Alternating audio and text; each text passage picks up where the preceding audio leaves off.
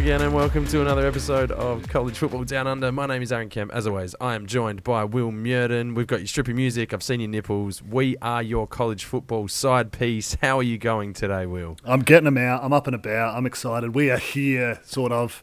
We're like a half jump away from it. But no, I'm really good, my friend. How are you doing? I'm good. Yeah, it's like the soft opening week, isn't it? And by soft, I mean flaccid. In terms of the games on offer for us in week zero, there's not a lot to get too excited about. And you know what? We'll deep dive on week zero later in the show. Touch it. But we've got other stuff first, right? We've got some exciting stuff. Appropriate. Do we? What's the exciting stuff? Like we're talking independence. We're talking group of five. You know, this is a group of five show. That is exciting for me. Yeah, that's good. Yeah, I mean, this is like the everyone else preview, I guess. We're just going to kind of, being a group of five show, we're not just kind of lobbing you all in together, but on the same token, that is exactly what we're going to do. Before we dive into this, I've got something I need to ask of you. I've got a question. Mm-hmm. You know, like our listeners, I'm sure, love to hear this crap because why else would you listen into it? But I've got a question around your professional life and what you get up to in the regular hours of the day. In terms of your style of teaching and who you are, because you're a teacher, new listeners, Big Kempy does his work with the kids. I'm curious to hear from you. What sort of teacher do you see yourself as? Because we are quite far removed from school now, but you think back and, you know, you've got different types of teachers, right? There's cool teachers, there's fucking dickheads, there's taskmasters. Where do you slot? And there is a reason why I'm asking this question, because I have had some feedback from one of the boys that I play football with. This is where we're at. I'm still running around with football with kids who you are teaching, who gave me some insight as to where you're at. And I kind of want to contrast and compare here. So where do you sit? How old is this student, by the way? Is this like an 18-year-old, 17-year-old? Is that what we're talking about? Nah, it'd be 20, 21 now. Oh, okay. Wait, who is... I could probably maybe work that out. Anyway, dunno. Don't know where I sit. I probably... If I could belt kids, I would probably at some stage. I've always been in the camp that I think teachers should get one roundhouse kick to the face per class. Per class, per term. Okay. And so if you get to the end of the term or getting to week 9 or 10... and everyone's starting to get short-fused and you haven't used your roundhouse in that class, those kids will be peaking. Yeah. They'll be on edge because it could be something completely innocuous. Next thing you know, bam, kick to the head, roundhouse to the head, just unconscious child at the front of the classroom just for the rest of the lesson. I love the concept. I think the risk there is, though, day one, you lose your temper, you use your roundhouse, and then the kids just run over you the rest of the term because they know, if you do it again, you're going to jail. But you can't burn it too early. Yeah, no, you can't. I don't think there's any world in which I would be considered a taskmaster, I don't think. Okay. To say that I'm the cool teacher, also just that simple sentence makes me super uncool. So you're really pushing. It's a real interesting standpoint to say this, the cool teacher, because I feel by doing that you're heaps not cool. Yeah. I don't know where I sit. I feel I've got a good moral ground mostly. I don't know. What do they say? Look, the feedback that I had received was that they were initially thrilled when they saw young athletic guy teaching the class. This is going to be awesome. He's going to be great. And then you turned out to be a bit of a dick. Actually made them do shit. So you do have a job to do, and I imagine it would be difficult with especially some of the kids that play football at our. I must say you have done a pretty poor job from what we've turned out and is playing with us, but it must be a tough one. Thanks for the support, mate. That's good. Yeah, I always had an issue with the Iron Bank boys. They have problems, deep-seated social issues, and I think that continues into their footy club existence. Yeah, without a doubt. And I certainly part of that, a big part of that. You're leading that group now, so that's on you. All right, enough of this absolute crap. Volshia Podcast, we're a part of that at CFB Down Under, so make sure you do head across there and support all their good work. I'm sure they will continue to be doing things. They love their UFC. I always nearly say like UCF because I don't really follow fighting that much. I know that's more your jam. You love watching dudes cave each other's faces in. How would you go in a UFC fight, do you reckon? My stamina's not too bad, so I'd be able to run around for longer than other blokes before getting my head caved in. Okay. Could also scream quite loud, and that might they might find that quite alarming. But no, not well. It'd be laughable. And I think the older I get, the less I enjoy the old Twitter video of public brawling. I used to quite enjoy that shit. Now I get a little bit sickened by it. But the ones that I will still tolerate are where there's a bunch of dudes being dickheads, and then they kind of do old it to someone. Ex-military dude. Yeah, or someone who is well-trained in the arts of the martial. And you can just see it's these arrogant guys, and then it just all turns to shit for them. I enjoy that. Because that was you. Yeah, absolutely. Absolutely. And now I'm wise enough to know that I would just not do that. And I've been lucky enough throughout my adolescence that I've avoided that on the whole, but yeah. All right, our other sponsor, Burnley Brewing. Send me my beer, I need it. All right, let's get into what will be the Everyone Else preview. Before we do kick that off, we've got some maybe a little bit more crap to swim through. We're not going to start gambling just yet, I don't think. College football, you can now gamble the rest of the year now into February if you want on football. That is a real possibility for you. Just be aware that coming up, Will get into his gambling segment, and they say don't get into business with family. I say don't get into gambling with Will. It is one of the a number of ways to really fuck your bank account up, but this is a super fast way of doing it. So we won't start you off this week. We won't allow you to join the ranks of the downtrodden and depressed, mentally ill and homeless. But yeah, we'll start you on that journey next week. I need to rethink some strategies here. I think that the first thing that comes to mind... I need to really dial it back, and if I'm really being clever about this, I'm ejecting you, I'm finding a new partner, I'm going by a new name, and I'm losing all the crap the last 5 years of terrible, terrible punting that I've had, and then just kind of coming out as a new, improved... born-again gambler.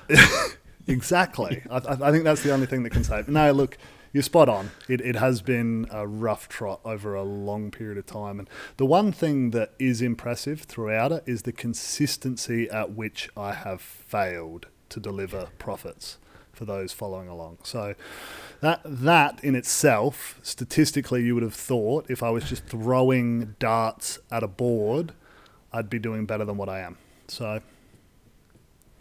take from that what you will.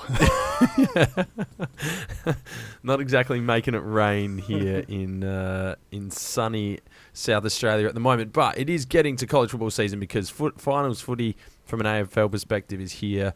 The kids at Iron Bank are completely misguided and still think they've got a future in football, and somehow their teachers are to blame. Anyway, the last little bit of news, Nick Saban gets paid through until 2030. He's going to be old as hell. Does he see out that contract? It's a, $98 million extension. Does he see that contract out? Is it worth it? Where do you sit on the Nick Saban front? Oh, look, absolutely, it's worth it. You give that man whatever he wants. He has earned every dime of that. And as we were talking about before we came on air, what's the return on investment there? The money he brings into the program, $100 million bucks, is probably what he's doing each year. So it's not a problem financially. Does he make it to the end? I'm not sure. That is old. He is old now. Another 6-7 years from now is really really old. So I mean, Joe Biden's doing it, but he's also kind of like fallen asleep at press conferences and shit. So it's also a tough spot in Alabama that all he has to have is like a 9-win season, and they're going to be like, this guy's done fucking nothing for us. Let's get him out. Yeah. We want to get whoever just won the national championship in. So I don't think he gets to the end of it, but absolutely worth it. Dude's a legend. I find it an interesting one. Everyone's like, oh, that's so much money. Like, you know, he's getting paid heaps and $98 million, that could do all this stuff. I'm like, the NFL just paid a dude $126 million guaranteed, and he raped a whole heap of women. Like, well, that's a bit harsh. Not raped, just jerked off onto them. So big like, difference. Yeah, sexual assault on levels. But, you know, and that was a whole weird setup there with Deshaun Watson, but we don't need to dive into that. But $98 million, $126 million, they clearly, you know, the money might be misguided, but I'd rather invest it in Nick Saban than a certain Browns quarterback. Yeah, like I'm not big on that as comparisons there because it is what it is, but college football is a billion-dollar business, like multi-billion-dollar business. So, and he is at the pinnacle of the program that is at the pinnacle of that business. So, it's not outrageous to me. Yes, it is a lot of money, especially to everyday folk like you and I. But in the scheme of things, it's a market economy. The dude's worth it because of what he's been able to deliver. All right, let's get into these games. How do we want to do this? I know you've got a heavy American flavor, as in the American Conference, the All-American Conference. I have dipped my toe into a couple of independents. I've got a fair bit of Mountain West action. So how do you want to do this? Do you want to just bounce back and forward in this? Yeah, let's do it. Yeah, I think so. All right, where do you want to start? Do you want to start at Houston? Let's start with you at Cincinnati. That's probably like they made the playoff last year, so let's jump into the Bearcats. Okay, let's talk the top of the American, last year's first group of 5 team to make it into the playoff, the Cincinnati Bearcats. I think the question that I asked myself when I went to do a bit of a review of these guys is how far are they going to fall off? Because last year was fantastic. They were undefeated throughout the year, made it to the playoff, ended up getting easily handled in there. None of us were shocked by it, but they were deserved of that shot. And where to do they go from that is the question that you want to look at. And they have lost a number of key players for this group here. So you talk about Des Ridder at that quarterback position was massive for them. He was super productive. They had some big names on defense. They had their running back, Jerome Ford, also gone. I believe he's with Cleveland Browns now. Defensively, they had Mykhi Sanders on the end, and then their pair of absolute stud defensive backs in Sauce Gardner and Coby Bryant. All gone, right? And these guys are legitimate NFL talent. I think the one thing that they were able to hold on to, which is a massive win for them, is Luke Fickle. Like, you cannot underestimate the fact that they were able to hold on to him because he would have had offers from big-time programs for him to move on the back of what was a really successful season there and what he's been able to build. And I think the culture that he's set there, he's been recruiting at a really high level. I think he's shown that he can develop talent up there with the best of them, with what he's been able to build there. The fact that he's still in has these guys right up the top for me, and I still think that they're going to be the team to beat in the American, even with all of this turnover. I think they're certainly one of the contenders there. It'll be interesting to see what happens at that quarterback position. So it looks like they've got Ben Bryant, Evan Prater battling it out to see who's going to be the starter there. So that's a massive one. But they will have one of the best offensive lines in the American Conference, which is going to help them there. Whilst they do lose Jerome Ford, they've got Trey Tucker, Tyler Scott kind of as playmakers available to them. So I think they're going to be good. They're not going to be as good. Last year was that perfect. We talk about the cycles there. They were on and up. They had it all going for them. They do take a step back there. But they've got a manageable schedule. They play Arkansas, which is a massive matchup for them, but not it's not a Georgia, right? It's not an Alabama that you know they're going to lose. They're certainly in that matchup, and you know, Arkansas have been good though. They've been on. Well, they have been like that's why I'm not saying it's an easy matchup, but I think it's it's going to carry some credibility if they can get that win to it, and I think they're certainly in a position to be able to win a game like that. So for mine, they're one of the contenders in the American. They're going to be a good team, and I would not be surprised to see them finish in the top 15 again this year. Yeah, I think they're an interesting team. It feels like they've got almost a bit of a free pass this year. It's a bit of a transition year. That yes, they made the playoff. Now that monkey's kind of off the back.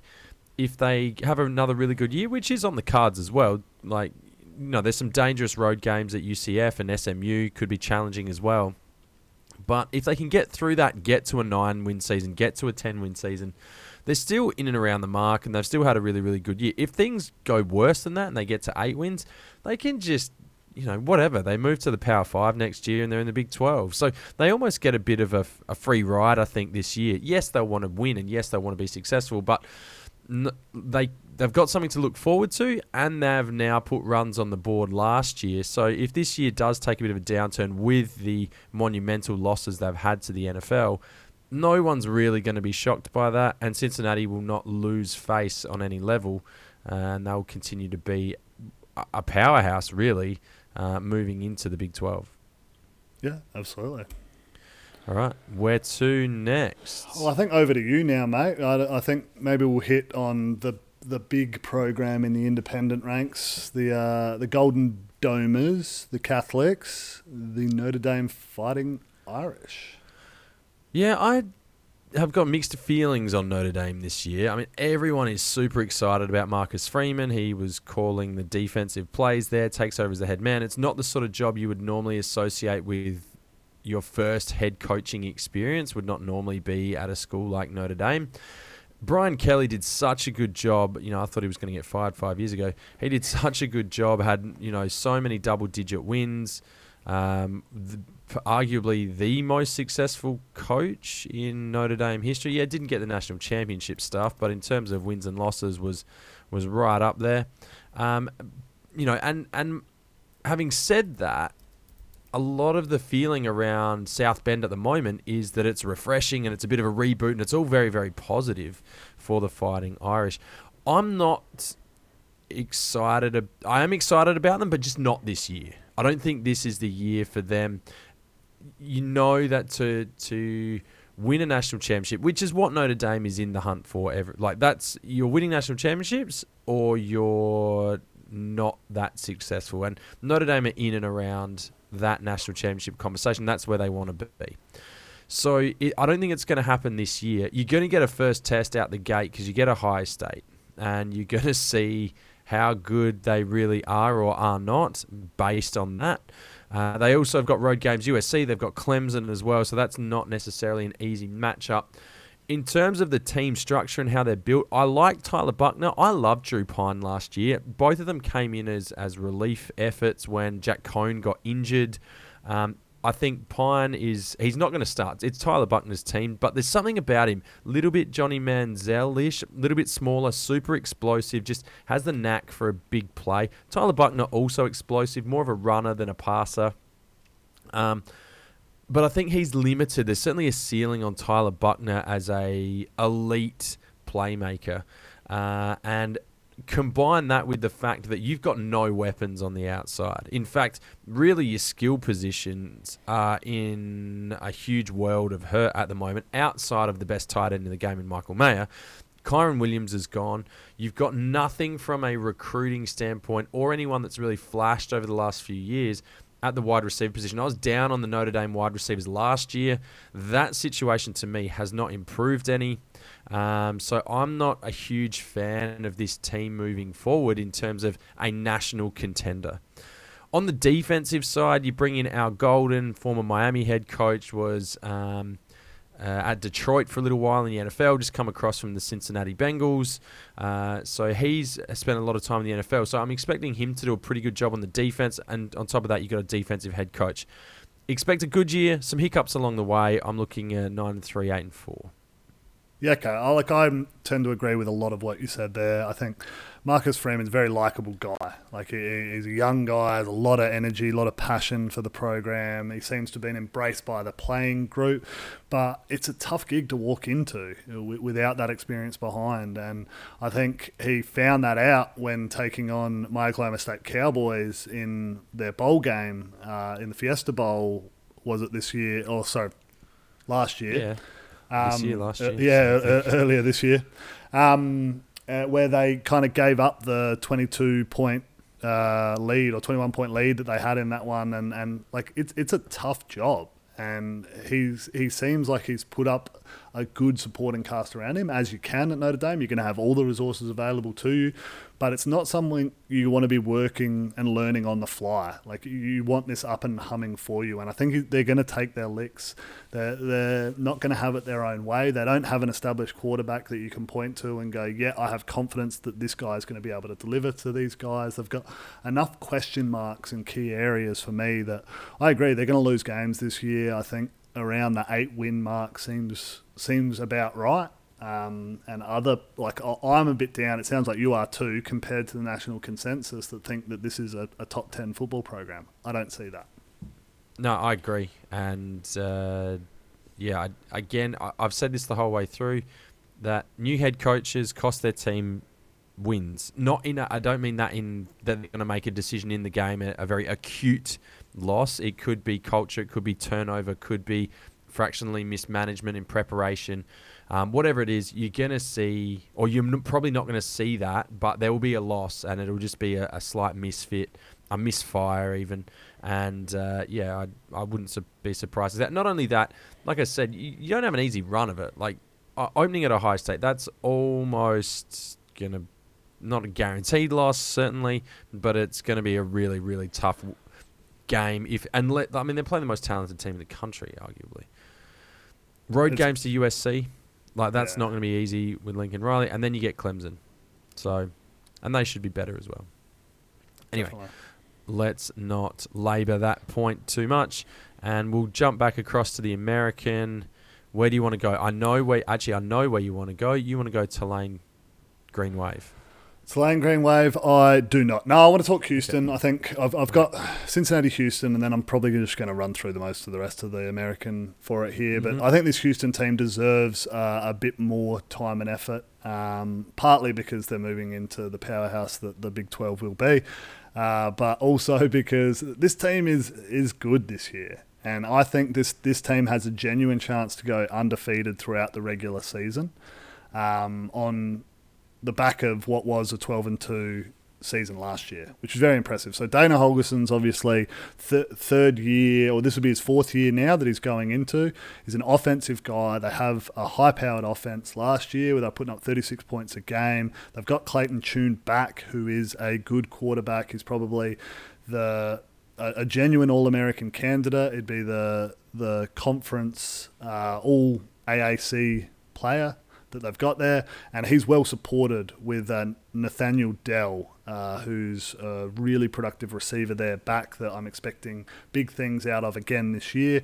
They did lose their starting running back in Alton McCaskill to an ACL across the spring, which is unfortunate for them, but they do have a couple of players who can fill the role there. They've brought one across from USC. They've also gone and supported Dell with a number of transfers too, in from some big programs. So they're pulling guys like Cody Jackson from Oklahoma, Joseph Manjack from USC as well, Samuel Brown across from West Virginia. These are big-time programs. Now, these may not be big names, but I think they're probably positioned well in this offense to be productive.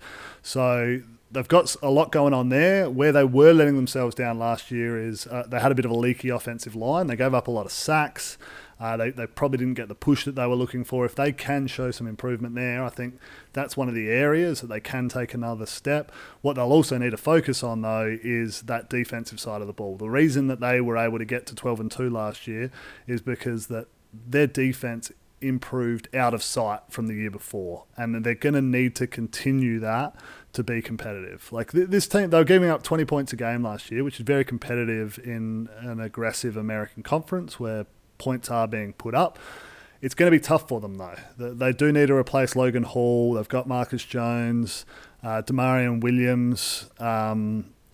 These guys are all playing on Sundays now, and they're not easily replaceable at a program like Houston where you're not pulling in 4 and 5-star guys all the time. You need to train these blokes up, so that's going to be tough to do. The reason that I think that they can go undefeated throughout the regular season is really the schedule allows for it. So it is tough to begin with. UTSA on the road, not an easy one. It's a game they should win, but it's not an easy one.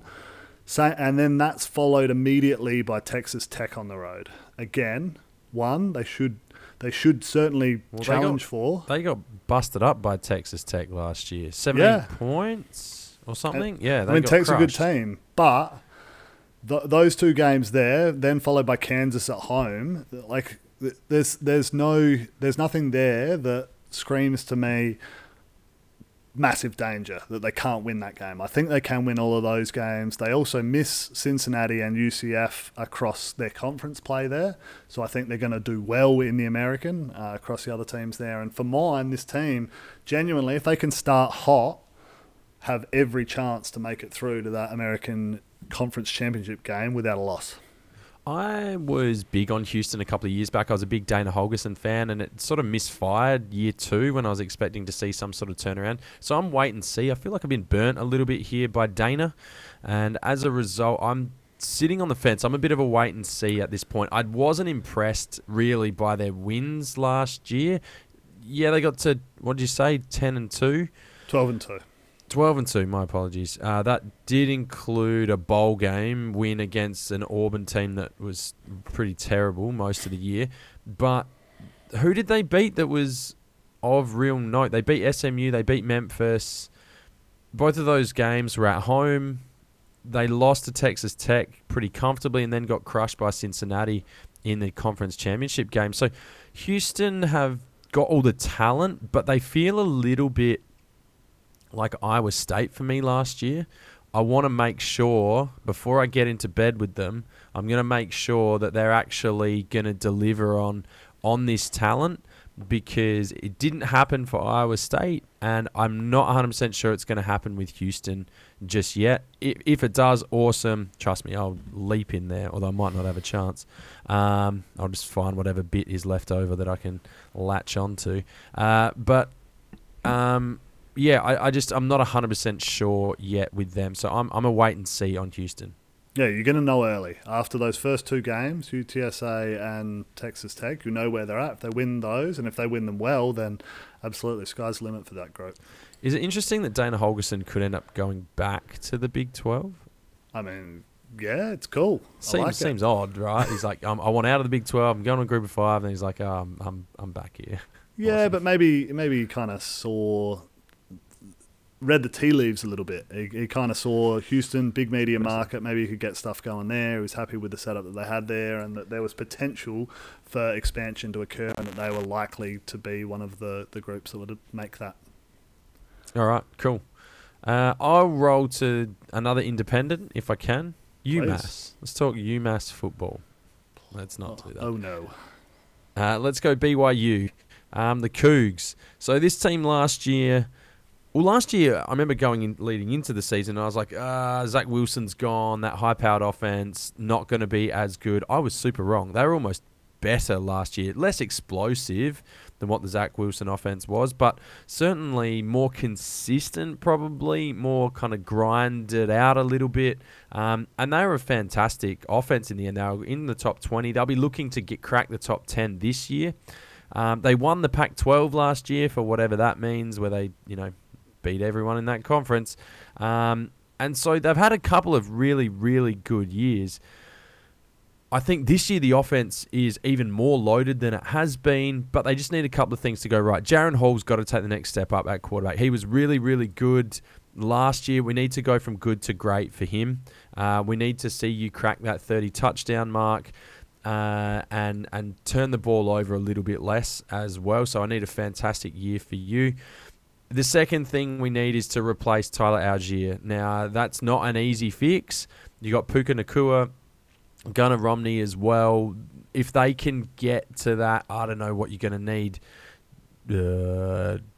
1,500 yards, 1,300 yards or something from those two guys at the running back position. 1,600 yards, even a couple of 800-yard rushes would be really, really handy to loosen up the box a little bit and you know, give Jaron Hall an opportunity to zing that ball around, because that's what they want to do. They want to pass the ball, but you've got to give him the chance with a more stable and solid run game. The defense, not so sold on. I'd like to see them a little bit more stout up front. They've got some talent there at BYU. They always end up recruiting a whole bunch of giant Polynesian dudes.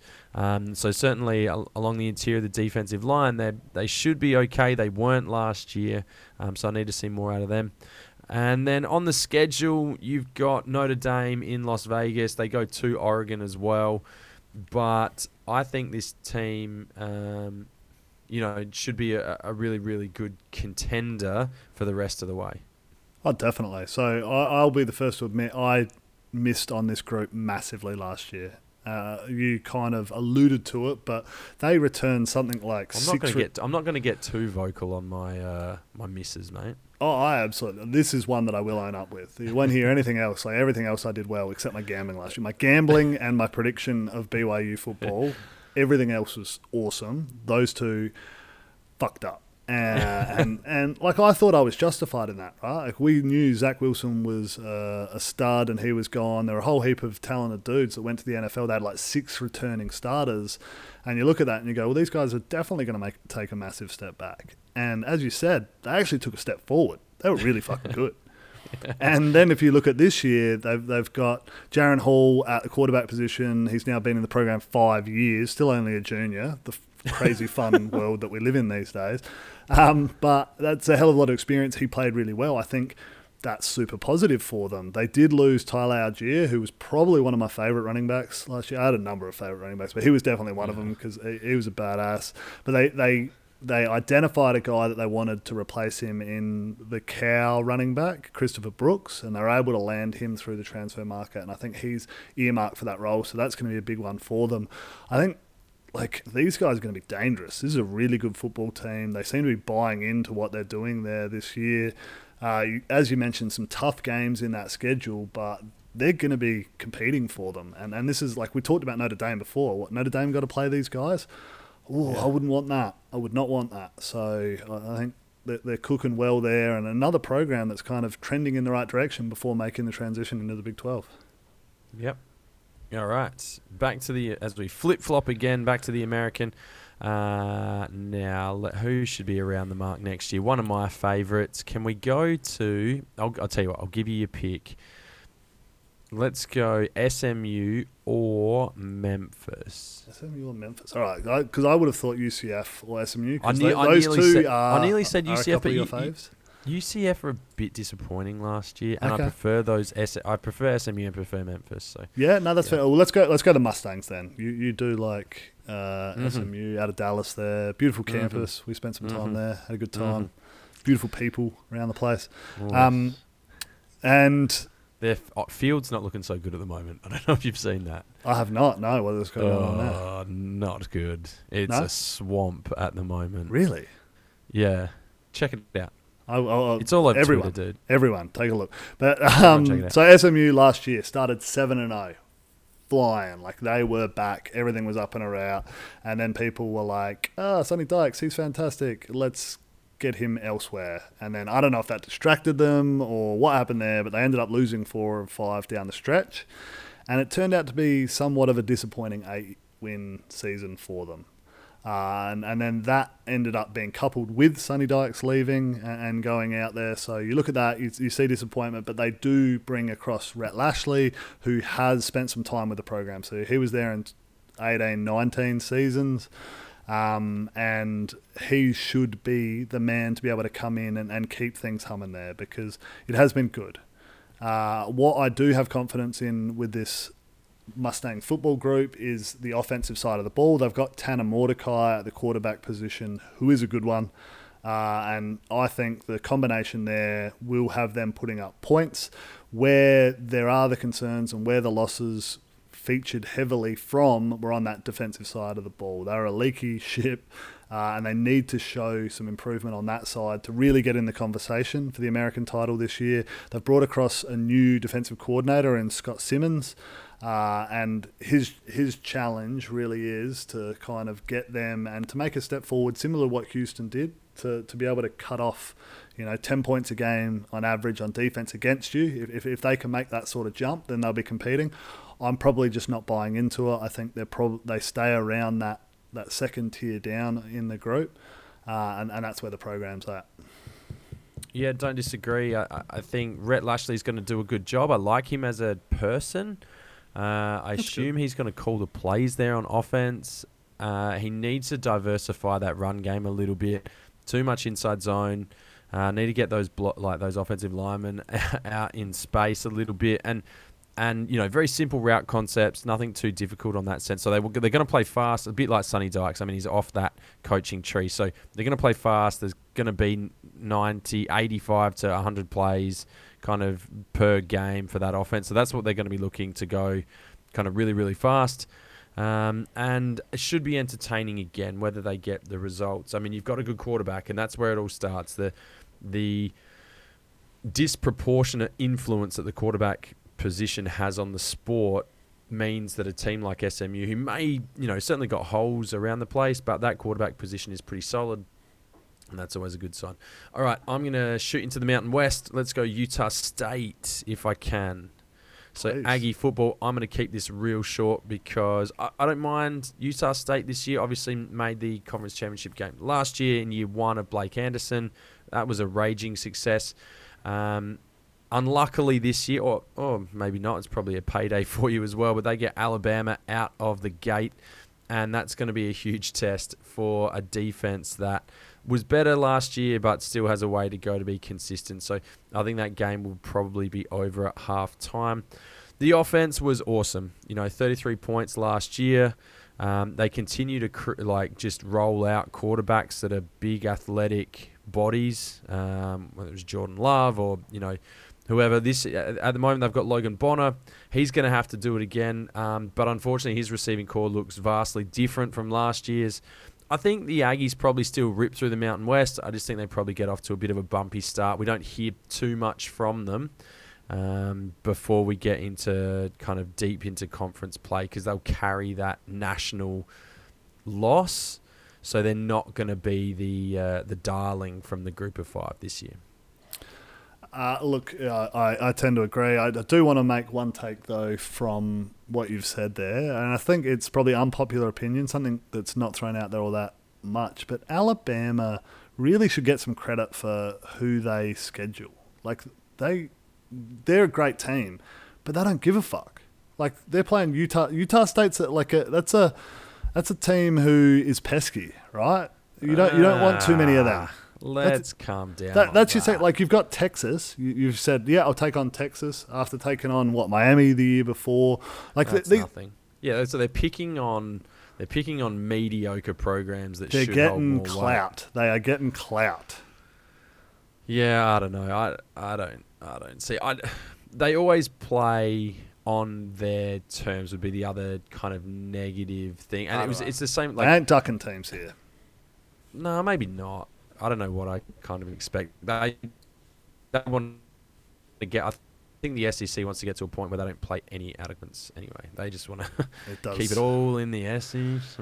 All right, I'm going UCF. Let's jump to it. Let's go UCF. You want to go UCF? So yeah, I do. So I guess where they're at as a program, it talks to what you said earlier about the fact that they kind of dropped off. They were 9-4 last year, and that is kind of like a dropped off. This team is not doing so well anymore. 9-4 is still not bad, right? Like, you're still a good football team if you're flying in those circles. And if that's your down year, then you're doing all right. And Gus Malzahn was able to get that. They had a good bowl win over Florida. Florida were a bit of a basket case at that point without a head coach. But, hey, you take it, especially over the big brother there. You got to love that. I think the big thing that they're going to have that obviously is going to interrupt them this year is the loss of Dylan Gabriel.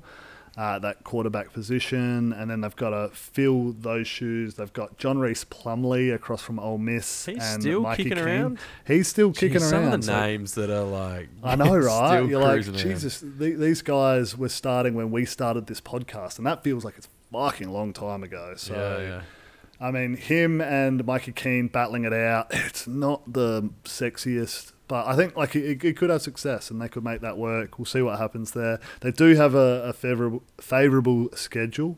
They've got very manageable out-of-conference matchups. I think the team is going to be in the conversation for double digits, and will be matching it with both Houston and Cincinnati. I think it is those three that are really vying for the title in the American.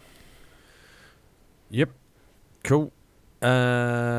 Yeah, I don't have much of a take on UCF. I think they'll quietly cruise along, but I'm not holding my breath on them. I'm going to get to my favourite team in the group of five this year, Mountain West team. We'll give you some hints. Let's see how we go. Jeff Tedford used to coach this team. He is now back at the helm because the previous head coach is now the head coach at Washington. It's hint number one. Fresno State. Oh, all right. All right. Nailed it. Yeah, so, I don't know. Because he went to Cal, didn't he? Did he go to Cal? Yeah, he was at Cal. Fresno. He was in the NFL for a while as well. Yeah. Like, he's done a bit of stuff. But, yeah, I mean, Jeff Tedford, he had a really good couple of years there. In 2018-19, somewhere there, and now he returns, and that was a high-powered offense then. It's got the potential to be even better this year because you have got one of the best quarterbacks in the country. Jake Hayner started at Washington, transferred to Fresno, nearly went back to Washington. As you know, his former head coach left and has taken over the Huskies' job. And he nearly went with him, but he didn't. He stayed put. He went over 4,000 yards last year, 33 touchdowns. So expecting another huge year from him. The receiving crew shouldn't take too much of a dip, and I am ready. My body is ready for this Bulldog attack to lead the Mountain West in offense again. And this, like I said, is my team for the group of five, and I think they're going to be really talented, a really good watch. You're going to have a high-powered, exciting offense. On the defensive side, they're just not that one-dimensional offensive heavy team. This defense only surrendered 21 points per game last year, and even if they regress to allow more like 24 points per outing, I still think the offense is good enough to get past that. So I've got a lot of time for this Fresno team. They do have to go to Boise State and to USC, which won't be heaps of fun. But I think they should be able to manage the rest of the schedule, and that includes a Power 5 team in Oregon State at home. But I love me the Bulldogs this year. I've never been a fan of red, blue, and white. Never been a fan of a Bulldog mascot, but this year I am. I'm getting behind Fresno State. I like it, mate. Get behind them. Put your flag in the ground. Another team. Buy some merch. Get around it. Hopefully they have a good year. I mean, that's promising. As you said, the quarterback they've got there is a legit stud, so that's something fun to watch, and hopefully they can do some stuff for you. I'm going to jump back in now. American, if I was to have a sneaky play, like an underdog to pop up and have a crack this year within the American, it is ECU. Ooh. East Carolina Pirates. They were a little bit... frisky last year. They were. So they've been struggling a little bit lately, but last year they managed to pull together 7 wins, and they return a whole heap of production on both sides of the ball to support that. So they've got Holton Aylers at the quarterback position, Keaton Mitchell, Rajai Harris running the ball. They've got a really nasty front 7 on defense where they're returning a lot of production. I just think this group, with what they've got coming back and what they have to have building there, is a one to keep an eye on, and that'd be my sneaky play in the American if you're picking one. Okay, yeah, don't hate it. Get some purple in your life. Northwestern are not going to be that. TCU not going to be that. So maybe East Carolina's Washington. The play. Definitely not Washington. All right, I've got one or maybe two more to go. Boise State, I think we have to discuss Boise. They haven't had a losing season since 1997, which is crazy, so they deserve some credit every year. although their 7-5 last year was fractionally closer to a losing season than they would have liked. Andy Avalos, a bit of a rough start probably in his head coaching career at Boise State, and he's going to want something a little bit better next year. Needs to start with the run game. I think those Boise State teams that have been really competitive, really good over the journey, have had really solid run games. Yeah, they've had some handy quarterbacks, whether it's Tyler Thigpen or Hank Backmeyer, who they've now got back for at least the millionth year as well this year at Boise State. So I think they're going to have to get more push up front. They're going to have to be able to control the clock a little bit more. And that's going to start with George Halani at running back position. I think he should be a good one. But almost everybody else on the skill position side in the offensive room has kind of gone. Khalil Shakur's at where Buffalo now in the NFL. So it's hard to replace dudes that electric, that explosive, and that much of a game changer. So I don't know what the offensive game plan is going to be. Do you try and run the ball? I hope they do, because I think that's the answer. Or do you put the ball in Hank Backmeyer's hands and see how you go? Don't know. It's going to be interesting because I think they've got a loaded division. You got Fresno State, you got San Diego State, and both of those teams are going to be really good this year. So a lot of competition up the top of the Mountain West. We got a fun fact for you, and this is what people can really look forward to from the punting side, the sort of analysis that you're going to get from yours truly over here. The Boise State Broncos have been favourite in the preseason to win the Mountain West Conference for every year since 2013. They have only won the title 3 times across that period. There you go. They favourites this year. Well, you've got to the end of what knowledge I can give you and ask the question, but I'll certainly bring that up. San Diego State, maybe? I don't know. Be interesting. Who's your pick, then? Who's your pick in the Mountain West? I'm taking Fresno State. I have to. I've got to double down on them. I think maybe Fresno State, Utah State? Is that like a conference championship game that can happen? I think that would be where I would lean if it was me, and give me Jeff Tedford and those Bulldogs from Fresno. Yeah, I kind of like that. I'm a little bit disappointed in myself because I've just brought up my sports bet app and I had it open on the AFL women's fixtures, where I'm just kind of having a peruse to see if I can get any value in that. Like, where am I at in life that I'm doing that? That's not good. All right, while you're shuffling through that, I'm going to jump across to Coastal Carolina. I do want to mention them because they've got one of the coolest mascots, the Chanticleers. And I think, coming up into FBS football, they've been one of those kind of success stories that we don't necessarily hear all the time. And Grayson McCall is at the forefront of their success. They've got the blue field, which I love. And they've got a quarterback who and a coach in Jamie Chadwell who has the perfect pair for each other in terms of the offensive system. You got a quarterback that can run it, and they have had such an impressive kind of couple of years run in the Sun Belt. And no one probably picked Grayson McCall to be as good as what he is, and he's still got a lot of growth. I still think, certainly as a passer, there's still a ways to go for him. Some of his decision-making is important, and he needs to improve on that as well. He loses the two big ones. Isaiah Likely's making noise at the Baltimore Ravens from the tight end position, and then Javion Hiley as well is gone. So you lose your two biggest passing targets, and there's not a whole heap left behind that. So they're going to have to replace that. We know their defense punches well above their weight, so they should be okay, particularly along the defensive line. I don't know where this shakes out or how this shakes out in the end, but again, when you've got a quarterback like that, you've got App State in conference, you've got Louisiana. I don't think they get them this year, but you've got Louisiana in conference as well. And so there's some still good teams in the Sun Belt. I just think Coastal Carolina will be another really scrappy, quality team on their night, and they've got different ways to win.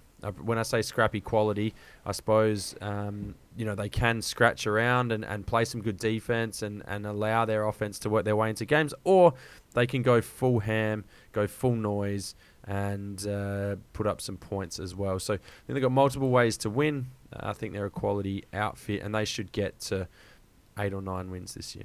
Look, I agree. I'm all in on Coastal Carolina. I think they win the Sun Belt. They're third favourite to win it. So App State, Louisiana, and then Coastal Carolina at $5. They're closely followed by Marshall. So it's tight, but I think that quarterback-head coach combination is just one of the best in all of college football. So, yes, there's obviously a bit going around it, but if you can get those two nailed down with what they've got cooking, I'll back them in, absolutely. Going back to favourite in the Mountain West, it is Fresno State. So they're just ahead of Boise, 330, 360. It looks like there's 5 genuine contenders and then the rest. So you've got Fresno, Boise, Air Force, San Diego State, and then Utah State. And then everyone else are at big odds to win that. So quite interesting. All right, you got anything more in the American? I've got like a few, and I'm just going to quickly pound out my thoughts across the rest of the American. You good with that? Pound away, mate. Well, that won't take long. Then Memphis, after a step back last year, I think it's going to be difficult for them to get back to the top tier of this conference. I think they've got a lot of turnover. They're going to be blooding in a lot of new players, a lot of inexperience across the group there. And I think the early success that they have whilst trying to do that is going to determine the trajectory for these guys, but I think they're struggling. I think they find it difficult to get to a bowl game this year. Bang. Tulane. Green Wave. I know you've been hot for this. Last year was disappointing. 2-10. Not great. But Michael Pratt, the quarterback that they have there, is a weapon, and I think he's going to have them competing in most games, and they will expect more wins than that, and they will start to get up and be competing potentially for a bowl game this year. There you have it. Tulsa, on the other hand, back-to-back bowl games, I think it's going to be tough for them to continue that trend. I think they've got a really difficult schedule. They've only got 7 starters returning, and this just feels like it's going to be a rebuilding year for the Golden Hurricane. The USF Bulls, I got a soft spot for the Bulls. I love those filthy unis that they had a couple of years ago. They've just stuck with me. A couple of tough years, so 3-18 over the last 2 years, but they do have reason for optimism this year. So they've got Jerry Bohannon across from Baylor. Did you realise they grabbed him from Baylor? Yeah, I did know that he was on the move. Yeah, so they've got him coming across. They've got all 5 starters up front. They've got a whole heap of experience back on D. I think there's going to be some improvement from that group, and the things are trending in the right direction, which is good.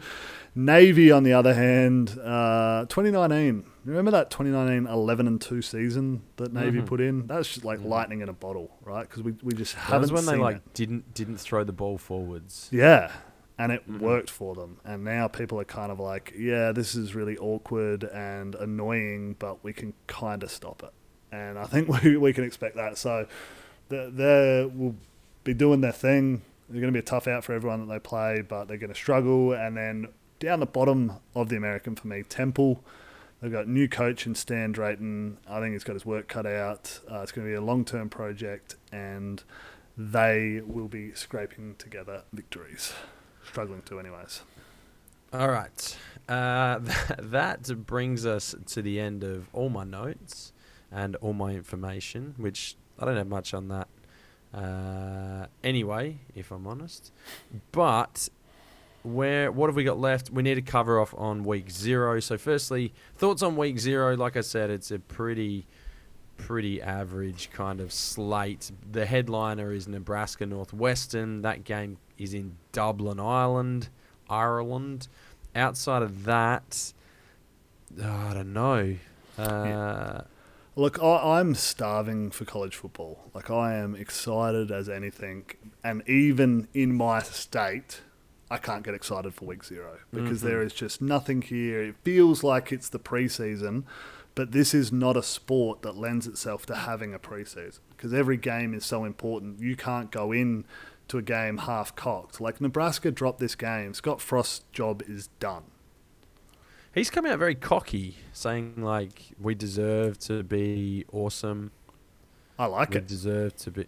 And I was like, mate, you got a long way to go. You know, I'm on the I'm riding the Huskers this year, so I'm all for that. I think they do well in this one, but outside of that game at the 2:30, like I kind of like that they take it on the road. They're taking that one to Dublin. I'd love them to bring it back down to Australia, and for you and I to be able to go to a game, like let's have one. Let's have one somewhere. What's the stadium in Melbourne called where they play?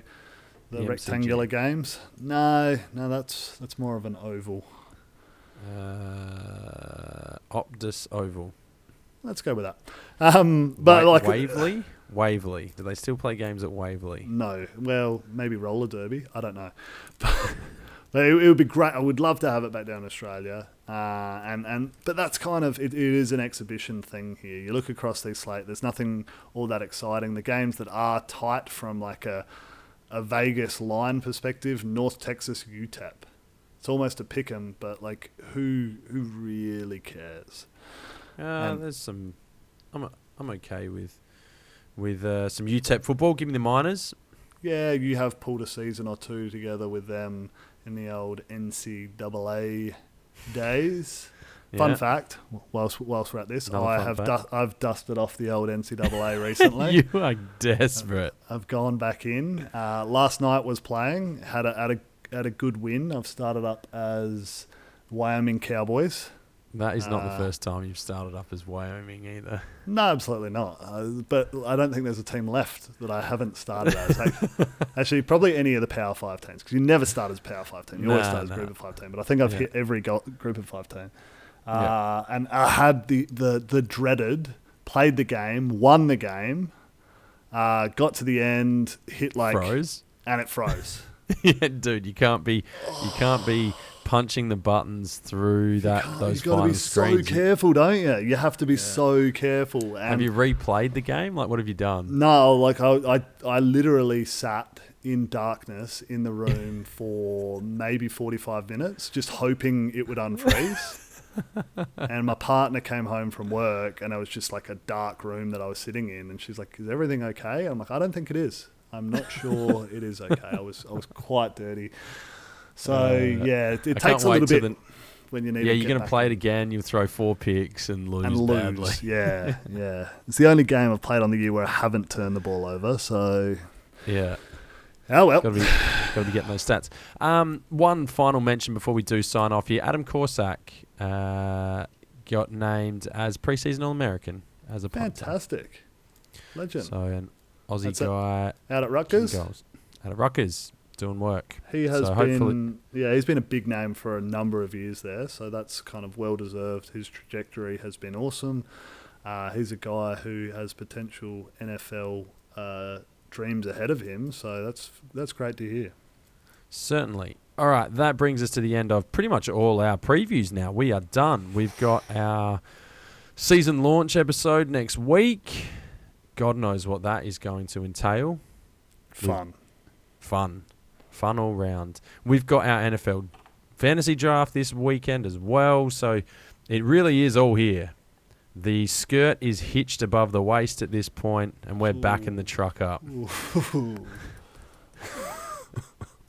I don't know how I ended up there. Anyway, on that note, make sure you do hit us up, Twitter, Facebook, Instagram, @CFBDownUnder. On behalf of that guy over there, thank you so much for joining us. My name's Aaron, that is Will, and we will see you next time.